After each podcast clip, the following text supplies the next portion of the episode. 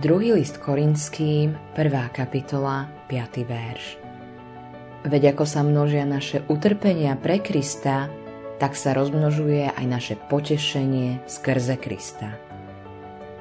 Boh použil apoštola Paula, aby sa modlil za uzdravenie druhých, ale neodpovedal na Pavlovú modlitbu, keď ho prosil, aby odstránil jeho vlastné fyzické utrpenie druhom liste Korinským 12. kapitole Pavol o sebe napísal Poznám človeka v Kristovi, ktorý pred 14 rokmi, či to bolo v tele neviem, či mimo tela neviem, Boh vie, uchvátený bol až do tretieho neba.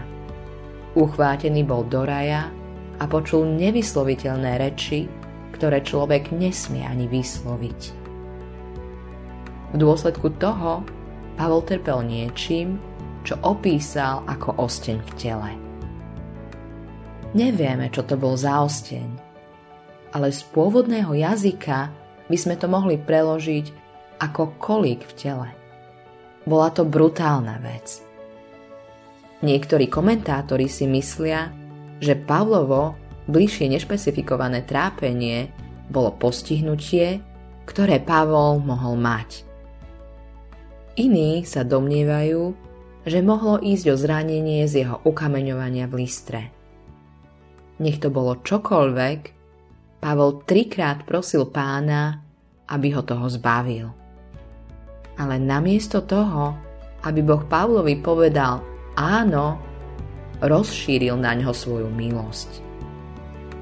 Veľmi sa mi páči, čo o tom Pavol povedal – Najradšej sa teda budem chváliť slabosťami, aby prebývala vo mne moc Kristova.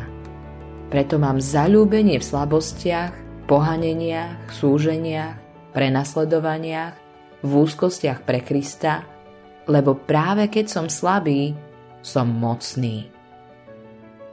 Niekedy chceme, aby nám Boh vzal nejakú vec a tak sa stále modlíme, aby ju odstránil ale možno si ju Boh chce v našom živote použiť. Veď keď sme si prešli ťažkosťami, môžeme účinnejšie slúžiť iným, ktorí trpia. Autorom tohto zamyslenia je Gregory.